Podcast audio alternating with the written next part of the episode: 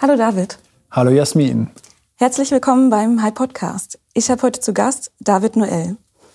Als ehemaliger Vice President von SoundCloud, Unternehmer und Mitveranstalter von der Event- und Podcast-Reihe Role Models bringst du einen riesengroßen Erfahrungsschatz aus dem Bereich Führung mit. Schön, dass du heute bei uns zu Gast bist. Lass uns doch mal starten mit deiner Zeit bei SoundCloud. Du warst einer der ersten Mitarbeiter von SoundCloud. Wie bist du zu SoundCloud gekommen? Erzähl mal. Ja, zu, äh, erstmal vielen Dank, dass ich äh, dabei sein kann. Ähm, also SoundCloud ist schon eine besondere Geschichte gewesen für mich persönlich und auch, auch beruflich, weil ähm, ich damals in einem Unternehmen war, auch ein Technologie-Startup, das 2006 gegründet wurde und äh, nicht so gut funktioniert hat. Wir wollten einfach zu viel mit zu viel Geld, zu vielen Leuten und keinem guten Gespür für Produkte und Dienste. Ähm, sind wir einfach, waren wir so auf dem absteigenden Ast, würde ich mal sagen. Und wir hatten dann äh, das erste TechCrunch, also TechCrunch im Technologie-Blog, ein, äh, da gab es einen, einen, Typen in, äh, in London als Mike Butcher und der hatte das erste Meetup, das erste TechCrunch Meetup in Berlin organisiert. Und dort habe ich dann das äh, Unternehmen, das ich damals mitgegründet hatte, Hopnox hieß das, ähm, repräsentiert. Wir hatten so eine äh, browserbasierte äh, Musikproduktionssoftware entwickelt und haben die auf diesem Meetup präsentiert. Und ähm, dann kam irgendwann mal so ein langer äh, gut aussehender ähm, skandinavischer Mann auf mich zu und äh, hat so auf den Bildschirm gezeigt und gesagt, hey, was ist das da? Diese Software, ähm, diese Musikproduktionssoftware. Und dann sind wir ins Gespräch gekommen. Und dann hat der gesagt, ja, ich bin der Gründer von SoundCloud, ich bin Eric. Und die hatten gerade angefangen, äh, SoundCloud war wirklich in der Anfangsphase, noch in der Beta-Phase, die hatten so ein paar tausend Nutzer und gesagt, ja, hier, wir haben eine Plattform, äh, wir starten gerade eine Plattform, bei der wir ähm, Musikschaffenden es ermöglichen, sehr einfach Musik hin und her zu schicken, zu teilen im Internet. Bis dahin gab es nur MySpace und die waren nicht wirklich fokussiert auf Musiker. Und, ähm, und wollen, wo haben wir über Integration gesprochen, geguckt, wie kann man denn eure Software, wo man produziert, mit unserer Software, wo, wo man teilt, übers Internet, wie kann man das zusammenbringen? Und so habe ich ihn kennengelernt. Und ähm, Ne, äh, die, du weißt das selbst, die Technologie- oder Startup-Szene ist sehr gut vernetzt, sehr offen, geht, geht gut, also die, gehen, äh, die Leute tauschen sich aus und wir haben dann so einen Austausch einfach immer wieder gehabt. Ähm, dadurch habe ich dann auch den anderen Mitgründer Alex kennengelernt. Den habe ich in einem Club kennengelernt, damals das Picknick, das gibt es leider nicht mehr. Äh, und da war es wirklich so, dass man sich so nicht, nicht, dass man sich auch abends zufällig trifft und sagt, hey, du bist doch der Soundcloud-Typ, ja, du bist doch der Hopnox-Typ und hier ist mein Mitgründer Alex. Und so habe ich die beiden kennengelernt und ausgetauscht, erstmal so auf freundschaftlicher Ebene kennengelernt. Und dann, als sie dann die erste Finanzierungsrunde abgeschlossen hatten, äh, die erste Position, die sie dann ausgeschrieben haben, äh, die äh, nach der Finanzierungsrunde war, Community Manager und Evangelist. Ähm, mhm. Und ich kannte den Begriff Evangelist noch von Guy Kawasaki, der war das damals bei Apple. Ähm, und ich habe mir das dann durchgelesen und dachte mir, hm, ich weiß nicht, was Community Management Evangelist eigentlich macht. Äh, das ist ja kein Berufsfeld, was man studiert. Äh, und habe dann gesagt, ja, aber die, die Beschreibung der, der Position klang so, ja, es klingt alles nach was, was ich machen kann. Erklär bitte nochmal, was ein Evangelist macht. Also ein Evangelist in der Definition von Guy Kawasaki war damals der, die Zwischenstelle zwischen der, dem Markt, also den Kunden, also die, der Außenwelt und äh, der inneren Welt. Ne? Also da wirklich so die, die äh, ein Produktmanager ist sehr intern fokussiert, ne? guckt natürlich auf, auf, äh, auf Daten und auf Analytics und so, um, um, um äh, das Produkt zu entwickeln. Äh, aber ein Evangelist bringt auch die externe Perspektive mit rein, also ähm, den, den, äh, den, die Verbindung zum Kunden, Verbindung zur Presse, zu verschiedenen Stakeholdern in der, in der Presse oder in der Außenwelt und versucht, das alles wie so ein Schwamm aufzunehmen und dann in relevante Bereiche intern zu übersetzen. Und jemand, der einfach so ein bisschen, es kommt, daher kommt der Begriff auch Evangelist, also dieses, dieses Prophetische, ne, rauszugehen und wirklich so ein Verkör jemand, der, der das Produkt verkörpert und nach außen hin bringt und, und Leute begeistert für die Nutzung des äh, Produktes intern und auch extern. Also zum Beispiel die, äh, als Guy Kawasaki das gemacht hat, da war, hattest du die, da hatte Steve Jobs ähm, zwei Teams ein bisschen so gegeneinander aufgesetzt. Ne? Da gab es die Lisa Division und die Mac Division. Und dann beide, beide Divisions hatten, hatten einen Evangelist und wurde halt geguckt, wer schafft es, wo setzt, welches Produkt setzt sich durch intern. Und du hast ja da auch schon Führungserfahrung gesammelt. War das schon auf deiner ersten Position oder dann in den darauffolgenden ja, also die erste Position, die ich hatte, war äh, Community Manager und Evangelist. Und das war, glaube ich, am Anfang wirklich so, dass, äh, dass du ja eine Einzelperson bist. Ne? Also ein Individual Contributor wird das. Ich weiß gar nicht, was der deutsche Begriff dafür ist. Und ähm, ist wirklich eine, so eine Sammlung. Ne? In der Phase, der Anfangsphase des Unternehmens äh, bringst du für bestimmte Funktionen, bestimmte Bereiche immer nur eine Person erstmal mit. Und je nachdem, wie sich dieser Bereich dann entwickelt und wie schnell er sich entwickelt, ähm, bist du dann oft in der Position, wo du nicht mehr nur noch äh, individual, also eine Contribution machst, ne? also einen, Beitrag äh, in, in der Funktion machst, sondern auf einmal eine Verantwortung für mehrere Leute hast in der, in der Funktion. Das war dann bei uns in unserem Fall bei Community sehr, sehr schnell der Fall. Wir haben sehr viel, sehr stark investiert, sehr früh sehr viel investiert in den Bereich. Und dann war es wirklich so, dass, ähm, weil unsere Nutzerzahlen sich ja auch so dramatisch ähm, verändert haben nach oben hin. Ne? Als ich eingestiegen bin, hatten wir 50.000 registrierte Nutzer. Als ich dann den Bereich übergeben habe, waren es 80 Millionen. Ne? Also es war in vier Jahren. Also das war wirklich ein rapider, rapider Einstieg, wo wo du erstmal erst reagierst. Ne? Du reagierst zu, zu allem, was so passiert. Und dann merkst du, okay, dieser Bereich, wo ich reagiert habe, wird jetzt eine Unterfunktion von Community oder von meiner Funktion. Und da muss ich jetzt jemand, das suggeriert, dass ich hier eine volle Stelle kreieren kann. Ähm, und die äh, kann ich hoffentlich füllen, bevor es zu spät ist. Ne? Und das war, also dieses, äh, dieser Teamausbau ging, ging sehr schnell.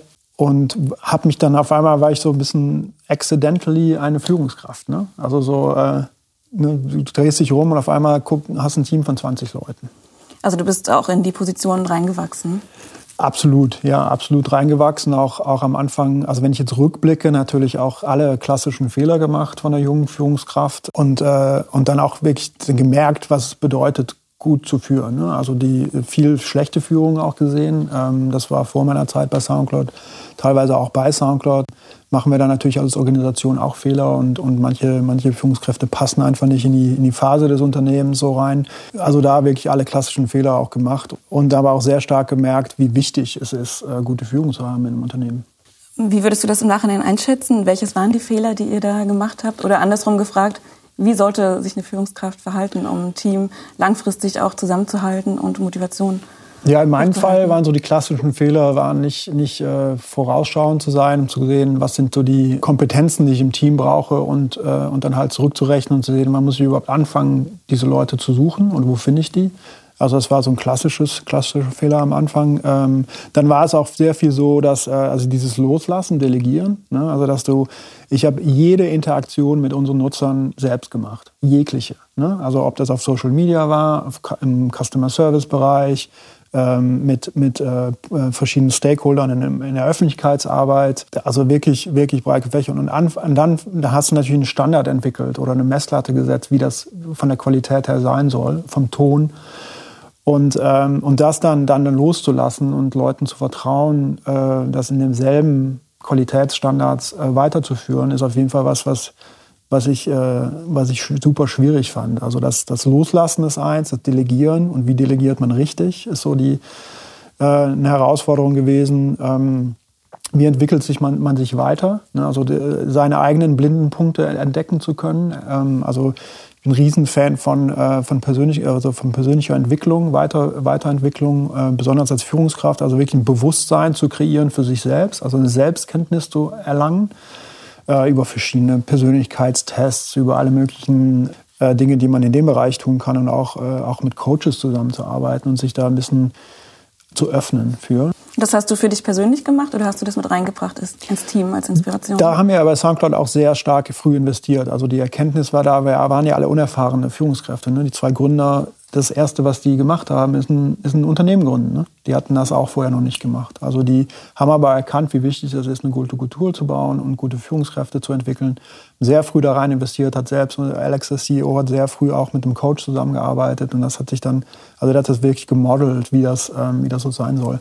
Deswegen haben wir da sehr früh äh, rein entwickelt und ich habe, äh, also es erfordert auch eine gewisse Offenheit. Ne? Also das ist, dann lernt man sich selbst kennen und man lernt auch die Dinge kennen, die einem nicht so gefallen an sich selbst äh, oder, oder dass man blinde Punkte von anderen Leuten gezeigt bekommt durch Feedback. Ähm, über, über äh, Schwächen oder über Bereiche, die, die müssen mehr, äh, ähm, die verbessert werden müssen. Ne? Und das ist, hört man nicht so gerne. Ne? Kritik oder, oder konstruktives Feedback ist eine, eine, auch eine Kunst für sich, das gut zu äh, übermitteln.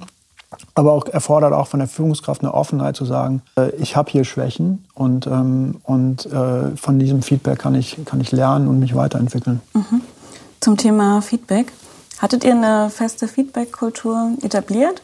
Oder habt ihr gesagt, wenn vielleicht irgendwas schief oder total gut gelaufen ist, das sage ich jetzt sofort? Oder hattet ihr feste Termine? Alle zwei Monate setzen wir uns mal zusammen und führen ein Feedback-Gespräch? Ja, wir wollten innerhalb der Kultur auf jeden Fall eine Feedback-Kultur aufbauen und haben da ähm, auch, auch investiert. Ähm, da hat äh, die, meine damalige Kollegin Jess hat das dann verantwortet. Die kam ursprünglich als Recruiterin rein und war aber immer sehr leidenschaftlich ähm, involviert in den Themen so Unternehmensentwicklung, Personalentwicklung und hat das äh, Programm dann äh, entwickelt. Also die hat ein Feedback-Programm entwickelt, einen Prozess darum gebaut ähm, und äh, Trainings darum gebaut. Also hat Führungskräften angeboten, erstmal zu verstehen, was es bedeutet, gutes Feedback zu geben und auch Feedback zu empfangen. Und dann das für die weiteren Mitarbeiter auch angeboten. Und nach den verschiedenen äh, Trainings haben wir dann äh, einen Prozess gehabt, wo wir anfänglich äh, der Zyklus aus vier, ähm, vier, vier ähm, Momenten, Zeitfenstern bestand im Jahr. Das haben wir dann auf drei runtergesetzt, weil es sehr viel, sehr viel war. Und da ging es im ersten Fall ging es darum, äh, Feedback von deinem, ähm, von deinen Kollegen zu kriegen, also sogenanntes Peer-Feedback. Bis zu fünf Leute konntest du dann ausdesignieren, die dir Feedback geben. Dann der zweite Zyklus war, ähm, du kriegst Feedback von deinem Manager oder deiner Managerin. Und der dritte war, du gibst Feedback an deine Managerin oder Manager. Ähm, das, dann fing das dann wieder von vorne an. Mhm. Dann gab es immer so ein Zeitfenster von zwei Wochen. Äh, wo das Feedback gegeben werden konnte. Da gab es eine Woche, wo äh, das erstmal eingesehen werden kann, durchgelesen werden. Und dann äh, ging es auch immer darum, ein persönliches Gespräch zu haben, um, um Dinge einfach klarer zu stellen oder zu, besser zu verstehen. War das eine freiwillige Geschichte oder musste da jeder tatsächlich sich einbringen? Also bei Soundcloud war immer alles freiwillig. Also wir haben immer daran geglaubt, dass wenn das Programm, wenn die Programme gut sind äh, und die Leute den Mehrwert erkennen des Programms, dass sie von alleine sagen werden, ich möchte da involviert sein, ich möchte da ähm, Zeit investieren. Ähm, ich glaube, anders ist es auch schwierig. Und, und es motiviert natürlich auch gute Programme, die einen guten Wert haben, ähm, auch zu, zu designen und, und, und umzusetzen. Deswegen war alles äh, bei uns immer ähm, freiwillig. Und die Adoptionsrate war echt extrem hoch. Also ich weiß nicht mehr genau, was die Zahlen waren, aber mehr als 80 Prozent aller Leute haben, ähm, haben da mitgemacht. Ne? Mhm. Und das ist, ähm, weil, also wenn man, wenn man erkennt, dass Feedback ein Geschenk sein kann für seine persönlichen und beruflichen Weiterentwicklung, dann frage ich mich sowieso, warum man das nicht mitmachen würde. Ich finde Feedback persönlich total wichtig. Also ich sehe das genauso wie du. Ich auch. Und finde aber, dass 80 Prozent schon eine echt gute Quote ist. Schade, dass es nicht 100 sind, aber das ist schwer zu erreichen. Ja. Nochmal zur Unternehmenskultur allgemein.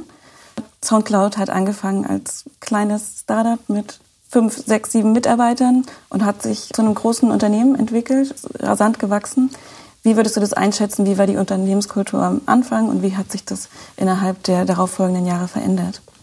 Also wenn ich über Kultur nachdenke, dann ist das für mich immer das, die, die Summe der Werte, Unternehmenswerte, die gelebt werden und die Leute, die diese Werte zum Leben bringen. Das ist so für mich Kultur und äh, das ist eine Konstante, die, die im besten Falle nie weggeht. Und ähm, ich glaube, die Kombination von einem guten Satz von Unternehmenswerten, die wirklich gut verstanden sind, gut interpretiert sind, gut definiert sind, gut eingebettet sind im Unternehmen, in alle Prozesse und nicht nur einfach in einer, auf einer Marmortafel am Eingang äh, stehen. Und dann aber auch die Leute äh, Wege gefunden haben, also die Teams Wege, Wege gefunden haben, diese Werte in den Kontext von ihrem Team reinzubringen. Ich glaube, das ist, äh, dann ist das Ergebnis ist dann Kultur. Kultur ist das, was du siehst oder spürst, wenn du in ein Unternehmen reinläufst. Ne? Also wie reden die Leute miteinander? Was für ein Gefühl hat man, wenn man durch das Office läuft? Ne? Kann man dann in Gesichtern erkennen? Da kannst du eigentlich die Kultur erkennen. Ne? Sind die Leute offen, reden die, lächeln die, äh, interagieren die viel?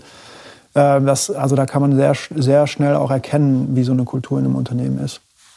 Und bei SoundCloud war das der Fall, dass immer, immer bekannt gewesen ist oder immer respektiert waren als ein Unternehmen, was gut, gut Kultur hat. Natürlich haben wir nicht alles perfekt gemacht, natürlich nicht. Ne? viele Fehler gemacht, viele Dinge auch, äh, auch äh, iterativ auch, auch verbessert. Aber ich glaube, im Grundsatz war es immer so, dass Alex und Eric, die beiden Gründer, ähm, das immer als das wichtigste Asset gesehen haben des Unternehmens. Ähm, wenn du ein gutes Team hast und eine gute Kultur hast, dann kann sich jede Strategie verändern, dann kann jeder Wettbewerber an den Markt kommen, dann kann, äh, du, können Leute kommen und gehen. Dann äh, der, der, der Kern ist wirklich die, das Team und die, ähm, die Kultur. Und da haben wir von Anfang an sehr stark investiert, ähm, also an Zeit und Energie, sehr viel darüber gesprochen auch und ähm, das sehr von, von Alex und Eric auch in die Führung, also es kam wirklich von der Spitze des Unternehmens als, als wichtig und dann, äh, die haben natürlich auch Leute eingestellt. Äh, die ersten 10, 20 Leute waren alles Leute, die kulturell ähm, sich engagiert haben und die Kultur geprägt haben. Und das hat sich durchgezogen bis zum, bis zum Zeitpunkt, wo ich dann gegangen bin. Gibt doch noch mal zwei, drei konkrete Beispiele, was ihr genau gemacht habt. Also ihr hattet euer Büro zum Beispiel in der Factory. Mhm. Ich weiß nicht, ob das Büro immer noch da ist, mhm. aber sowas zählt ja zum Beispiel auch dazu. Eine schöne Arbeitsumgebung prägt auch auf die. Ja, also, also bei uns war es so, dass die, ich, bring, ich komme immer wieder auf die Werte zurück. Ne? Bei uns war Offenheit ein Wert und Offenheit ähm, kannst du in verschiedene Versionen äh, oder in verschiedene Richtungen interpretieren. Äh, zum ersten war das dass wir eine offene Plattform bauen wollten. Also die sollte zugänglich sein für alle Musiker der ganzen Welt. Äh, Im Gegensatz zu Spotify oder, oder ähm, ne, andere Streaming-Dienste war das, ist das schwieriger, da reinzukommen. Also der, unser Anspruch war immer offen so, offen, so offen wie möglich zu sein. Das andere ist, äh, ist ein Mindset, Offenheit als Mindset. Also was ich eben schon meinte mit Führungskräften. Also bin ich eine offene Führungskraft? Bin ich, bin ich äh, transparent? Bin ich authentisch? Also ist das, was du siehst, bin ich das auch wirklich? Oder, oder spiele ich verschiedene Rollen, habe ich verschiedene Masken an? Also Offenheit war super wichtig für, als Mindset. Kann ich mit Feedback umgehen? Ne? Sehe ich das mhm. als, als Geschenk oder sehe ich das als, als äh, Angriff? Solche Themen waren dann äh, wichtig. Äh, und dann aber auch Kommunikation. Ne? Also wie wird Information in einem rapide sich entwickelten Unternehmen, wie wird mit Information umgegangen? Merkt man, dass Leute eher horden, ne, Informationen horden oder nicht, nicht, nicht offen teilen, nicht proaktiv teilen? Äh, wenn man einer Führungskraft eine Frage stellt, die ein bisschen unkomfortabel ist, kriege ich darauf eine, eine offene Antwort. Äh, solche Themen waren, dann, waren wichtig. Also ich fand es immer wichtig, dann die Werte wie Offenheit zum Beispiel wirklich konkret so zu übersetzen. Ne? Und, und hier die Übersetzung, die ich gerade gemacht habe, sind in drei verschiedene Bereiche, ne? gehen in drei verschiedene Richtungen.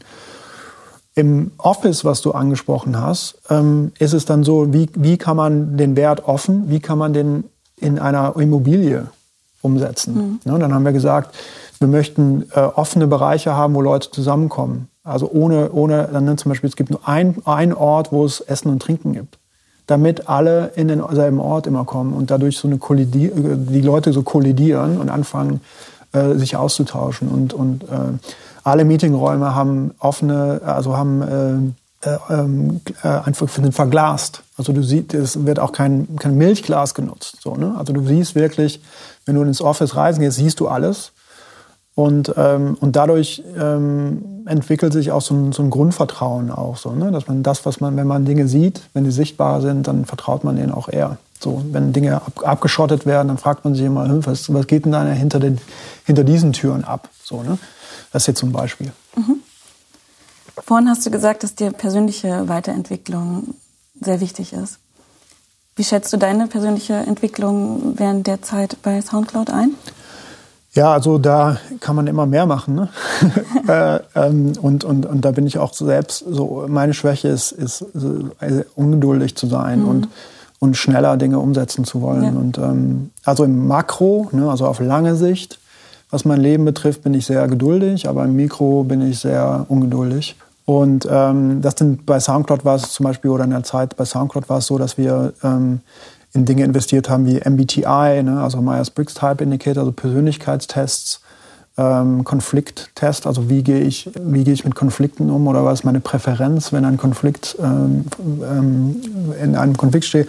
Und das hat mich richtig ähm, begeistert, ne? also selbst, selbst über mich Dinge zu erfahren, die ich nicht wusste. Ähm, so, so eine Blackbox ist, die man dann aufbricht und dann so kleine Schätzchen drin hat ne? und sagt, wow, okay, da ist was, entweder eine Stär die Stärken zu erkennen und die auszuweiten äh, die, die, sich den, den, den, Schwächen bewusst zu werden und äh, zu sehen, wie man mit denen umgeht, ne? ohne, ohne jetzt wirklich die als negatives Ding zu sehen, sondern wie kann man die positiv nutzen. Ne? Also zum Beispiel, dass man auch offen über Schwächen sprechen kann, ne? was ja im Teamumfeld super ist, wenn du eine Führungskraft hast, die sich dessen bewusst ist, was deren Schwächen ist und das ausspricht, ist ja auch, schafft ja auch so ein Grundvertrauen im ja, Team. Absolut. Also das sind so Dinge, die ich, die ich super fand. Ähm, dann auf privater Seite war es dann eher so, dass ich mich so auch so Dinge dann äh, begeistert haben wie, äh, wie das Enneagram. Das ist quasi so eine eher spirituelle Version eines Persönlichkeitstests. Da wird man in acht, acht oder neun Typen äh, eingegliedert und, ähm, und das fand ich auch super. Also diese Tests, ich, äh, also ne, wir werden nicht gerne in Schubladen gesetzt und so und das verstehe ich auch. Ähm, und das ist natürlich nicht eine, eine Blaupause von dem, was du bist, aber es gibt dir wirklich einen Richtwert, einen Rahmen, über den du dann sprechen kannst, über dich selbst äh, und auch in Bezug zu anderen, ne? dass man sagen kann, ach so, du bist, du, du präferierst, also du definierst dich eher so als Introvert, äh, introvertierte Person. Ähm, jetzt verstehe ich auch, dass du erstmal nachdenken musst, wenn du im Meeting sitzt und nicht sofort, so wie ich, ne, das so raushaue, mhm. dass du erstmal auch den Zeit und den Raum brauchst, genau. nachzudenken. Und als Führungskraft super wichtig ist, die, dir diesen Raum zu geben. Ne? Und nicht, wenn ich als extrovertierte Führungsperson dann einfach da durchbulldozern, sondern dir den Raum geben, zu sagen, okay, ich habe dich erkannt, ich sehe dich, wie du, wie du bist, ich sehe, dass du am besten funktionierst, wenn, du, wenn man dir diese 20 Sekunden äh, gibt, nachzudenken. Und dann, wenn du was sagst, dann haut das meistens die Leute, die extrovertiert sind, vollkommen aus dem Wasser. Mhm. Ja, ich finde das auch total spannend, weil es ja schon stimmt, was dann letztendlich bei den Tests auch rauskommt, was man für ein Persönlichkeitstyp ist. Herausforderung ist eben wieder genau die Teams dann so zu besetzen oder die verschiedenen Typen so miteinander interagieren zu lassen. Ja, und das ist, das ist ja auch eine Riesenkompetenz, die ich glaube ich ähm, jetzt auch mit den Themen Diversity und Inclusion, eine Vielfalt und Inklusion, die super wichtig werden, weil gibt's ähm, gibt's natürlich auf der Oberfläche sehr viel Debatte jetzt um ähm, ne, das Gleich, die Gleichstellung zwischen Mann und Frau, super wichtig. Dann siehst du aber auch, äh, wenn du das ähm, jetzt aber als Führungskraft in den Kontext von deinem Team nimmst und, und Vielfalt denkst, dann ist es nicht nur eine Repräsentierung von, von Geschlechtern, sondern ist zu sehen, was sind die Kompetenzen, die ich im Team habe, die Fähigkeiten, die Stärken, die Schwächen, also wirklich eine Bestandsaufnahme zu machen und zu sagen, was ist denn die Kehrseite davon? Was sind die, Schwächen, die Stärken, die mir und die Kompetenzen, die Expertisen, die Perspektiven, die Sichtweisen in dem Team, die mir fehlen? und nicht nur nach, nach, äh, nach Kompetenzen so, okay, wer ist die Person, die die Arbeit leisten kann, ne? den, den Beitrag leisten kann, sondern was, wie kann ich mein Team als Ganzes stärken, ähm, indem ich äh, komplementäre Stärken, äh, ne, komplementär, äh, komplementäre Fähigkeiten reinnehme ins Team und das bewusst mache ne? und das Team nicht nur für den Moment äh, äh, ähm, optimiere, sondern äh, im besten Falle dann für die nächsten zwei, drei Jahre. Und das ist, glaube ich, was, was ich noch eine Schwäche sehe bei, bei Führung heute, ist, dass zu wenig äh, über diese komplementären äh, Kompetenzen gesprochen wird oder, oder Vielfalt auch als Chance zu sehen, das Team einfach generell über langfristig ähm, stark aufzustellen. Ja. Lass uns jetzt gern mal über das sprechen, was du momentan aktuell machst. Und zwar bist du ja Host vom Podcast Role Models, ist aber gleichzeitig auch ein Eventformat. Und ich glaube, die Events gibt es schon länger als den Podcast an sich. Mit wem machst du das zusammen? Warum macht ihr das? Und was wollt ihr damit bezwecken? Ja, Role Models ist eine Eventreihe, die wir haben wir vor ziemlich genau drei Jahren gestartet. Und ähm, mit, äh, meine Mitgründerin und, und gute Freundin Isabel Sonnenfeld, die war damals erste Mitarbeiterin bei Twitter in Deutschland, leitet jetzt das News Lab bei Google für den deutschsprachigen Raum und, ähm, und Isa und ich haben uns immer wieder getroffen, ne, so am Wochenende und haben zusammen gefrühstückt und haben über die Themen gesprochen, die uns so bewegen in unseren Unternehmen. Und bei uns war das beides so, dass wir, also ich bei SoundCloud, ähm, wir sehr stark, sehr früh in äh, Diversity und Inclusion Initiativen investiert haben. Also da gab es die, da wurden ähm, die Mitarbeitergruppen äh, zu verschiedensten Themen äh, zum Beispiel äh, mehr Frauen in Führungspositionen oder mehr Frauen in, in, äh, in, in der Softwareentwicklung äh, haben wir, haben wir diese, diese Gruppen sehr stark unterstützt. Und als Führungskraft ich natürlich auch eine, eine Verantwortung äh, zu lernen von diesen Gruppen. Was sind denn die Probleme, ne, die, wir, die wir da haben? Wie kann man Maßnahmen implementieren, um das zu verbessern? Und äh, wie viel, ähm, wie kann man die budgetär und über, mit Zeitbudgets ähm, unterstützen? Und in diesen Unterhaltungen haben wir immer wieder gehört, dass ein Teilproblem äh, von dem Ungleichgewicht zwischen Frauen und Männern in, äh, in der Repräsentation in den Unternehmen haben, ist, dass es einen Mangel an sichtbaren Rollenmodellen gibt, ähm, weiblichen Rollenmodellen gibt. Und dass wir als Tech-Industrie haben ja dieses Problem, ich glaube, die Zahlen sind so 70, 30 äh, global in der Industrie. Und dann je nach Unternehmen, je nach äh, Unternehmensgröße wird's nach, und je nach Level im Unternehmen wird's natürlich, äh, kann es natürlich noch schlimmer sein. Und wir haben uns dann gedacht, ja, wie, wie, wie hören wir auf, darüber einfach nur zu reden und wie können wir einen Beitrag leisten? Und haben dann, äh, sind, ich wollte immer bei Soundcloud eine, eine Eventreihe bauen äh, und der Community, die Community reinholen, der Community auch was zurückgeben. Isa wollte sich in diesem Bereich auch viel mehr engagieren und sind dann auf die Idee gekommen zu sagen, ey, was können wir denn neben unseren Vollzeitjobs machen? Lass uns eine Eventreihe starten, wir kennen viele tolle Frauen in unserem Umfeld. Lass uns die einfach fragen, ob die Lust haben, ihre Geschichte zu erzählen. Und dadurch sichtbare äh, Rollenmodelle sichtbarer zu machen. Wir haben das gestartet, haben gesagt, wir machen das jetzt drei Monate, gucken als Experiment, wie das läuft. Wir wollen nicht mehr darüber einfach nur labern, wir möchten auch was machen. Dann haben wir es gemacht. Innerhalb von einem Monat standen die drei Monate dann und äh, haben das durchgeführt. Alle Events waren direkt ausverkauft.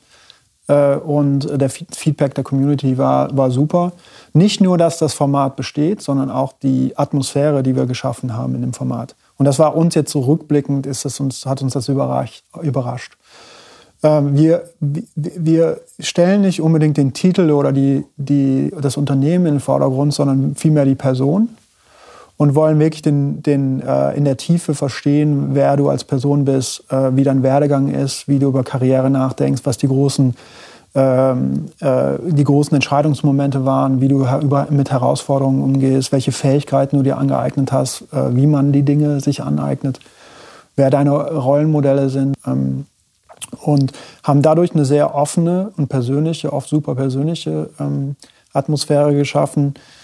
Und ähm, und wir machen das, also ich mache das, weil, ähm, weil ich finde, dass, es, äh, dass Männer Teil der Konversation sein müssen. Ich glaube, wenn wir wirklich Veränderungen schaffen wollen, dann passiert das nur, wenn wir das gemeinsam im Dialog machen und äh, Empathie füreinander haben und zu, sich gegenseitig zuzuhören, ohne zu reagieren, ohne argumentieren, einfach nur Neugierde zu, zu zeigen und zu sagen, okay, das sind die Themen, die, äh, die wir verbessern müssen und wir haben jetzt nicht alle Lösungen, aber wir haben auf jeden Fall, nehmen wir uns die Zeit, äh, zuzuhören. Ich habe es ja bisher leider echt noch nicht geschafft, mal vorbeizukommen auf eine Veranstaltung von euch. Aber für das nächste Mal, das glaube ich jetzt in zwei, drei 30. Wochen. Mai, Heidi Stopper, ehemals genau. Personalvorstand bei Pro7 Sat1 Media AG und jetzt ähm, ja, Top-Management-Coach und, und Beraterin. Also, ja, super. Das Ticket habe ich schon bestellt. Ja, super. Also ich werde da sein. Sehr gut. ja, genau. Und daneben bist du ja auch noch Advisor für Startups. Meine Frage ist, was reizt dich jetzt so am Unternehmertum? Also warum sagst du, du hast Lust, was Eigenes auf die Beine zu stellen, willst nicht mehr angestellt sein, sondern eben das verwirklichen, worauf du Lust hast? Erzähl noch mal ein bisschen mehr, warum du dich dafür entscheidest. Ja, also ich bin seit einem Jahr ähm, beratend unterwegs. Also ich würde so nicht mal so Unternehmertum jetzt erstmal sagen, sondern eher frei, frei beratend und das auch eher so ein bisschen aus, ähm, aus Spontanität auch gekommen ist, dass ich mir erstmal Freiraum schaffen wollte nach acht Jahren Soundcloud und rausfinden, was möchte ich denn überhaupt? Also möchte ich, äh, noch, möchte ich was gründen? Möchte ich äh, nochmal in ein Early-Stage-Startup rein? Möchte ich in ein großes Unternehmen rein? Und die Antwort dazu hatte ich nicht so sofort äh, parat und deswegen ist dieses Beratungsmodell ganz gut gewesen, weil ich trotzdem meinen Erfahrungsschatz ähm, weitertragen kann in einer konkreten Form, die da auch Mehrwert schafft für, für Junge. Und so als Lifestyle ist es total super und es gibt mir die Möglichkeit, in so viele verschiedene Kontexte reinzugehen, also von wirklich super Early Stage, ähm, also äh, ne, zwei, zwei Gründern zu helfen, wie man, wie man Investment Pitch macht, bis hin zu einem Unternehmen, was die erste Finanzierungsrunde hat und äh, wo es darum geht, Werte zu entwickeln, äh, die einzubetten ins Unternehmen, eine Vision, Mission und Zweck des Unternehmens zu definieren äh, wie man die Kultur dann zum Leben bringt, bis hin zu äh, mehr skalierenden Unternehmen, wo es darum geht, wie, wie kann man ähm, Kultur vom, vom Impliziten eher ins Explizite bringen und Dinge äh, konkreter gestalten, also wirklich definieren und Veränderung schaffen. Ne? Wie Kulturen, wie kann man die in die richtige Richtung tippen? Äh, und welche Rolle äh, haben da Führungskräfte drin, das zu tun?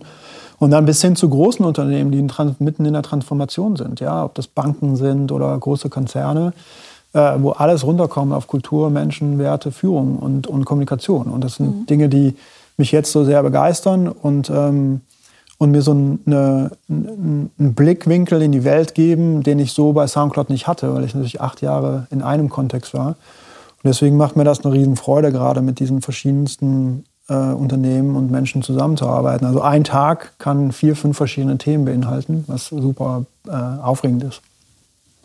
Vielleicht nochmal Stichwort Sicherheit.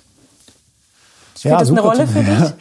ähm, das lerne ich gerade noch. Mhm. Ähm, ich dachte, also ich glaube generell war das nie wirklich ein Thema für mich. Also ich glaube, ich bin immer, bin nicht jemand, der so fünf oder zehn Jahrespläne hat, äh, sondern ich, ich verbrauche mehr Energie und, und Aufmerksamkeit für raus zu, also, äh, zu definieren oder zu verstehen, dass was ich jetzt gerade im Moment mache, mich wirklich erfüllt und glücklich macht.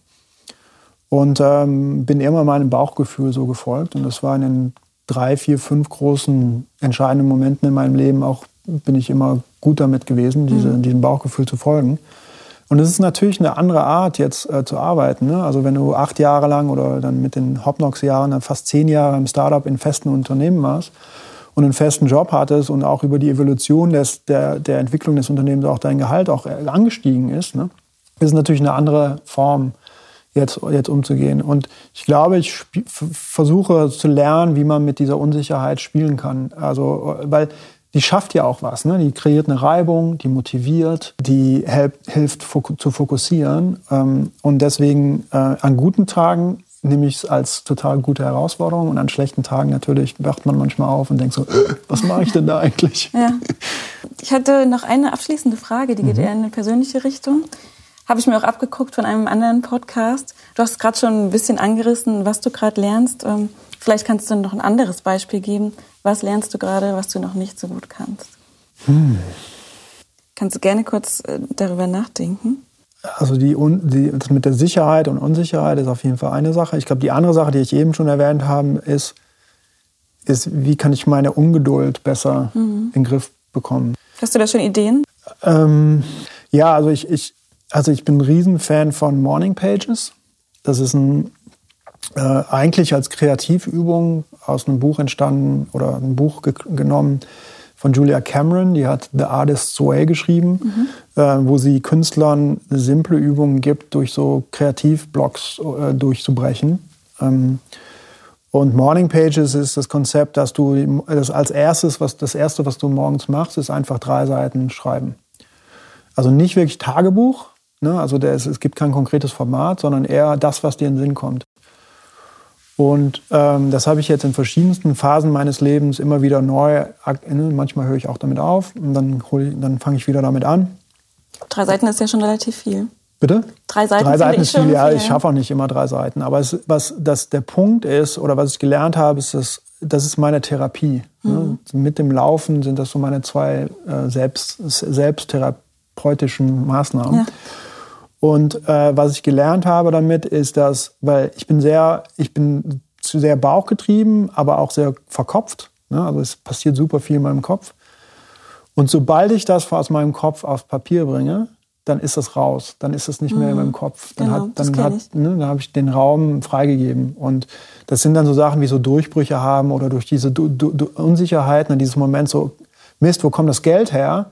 Zu sagen, ich verschaffe mich, äh, ich, ich lasse das Gefühl nicht äh, den, den Tag einnehmen, sondern ich sofort aufs Papier und ich weiß, dass alles gut wird. Ich weiß, dass sich alles äh, fügen wird. Ich weiß das einfach. Und ähm, sobald es auf Papier ist, dann ist der Tag frei. Ne? Dann ist der Tag offen und das ist kein Thema mehr. Also und ein bisschen diese Ungeduld kann ich damit auch ähm, ähm, aus meinem Kopf raus aufs Papier bringen. Und sobald es auf Papier ist, ist es dann liegt das halt da, dann liest du das mal durch und denkst, ja, so schlimm ist es ja gar nicht. Genau. Sehr schön.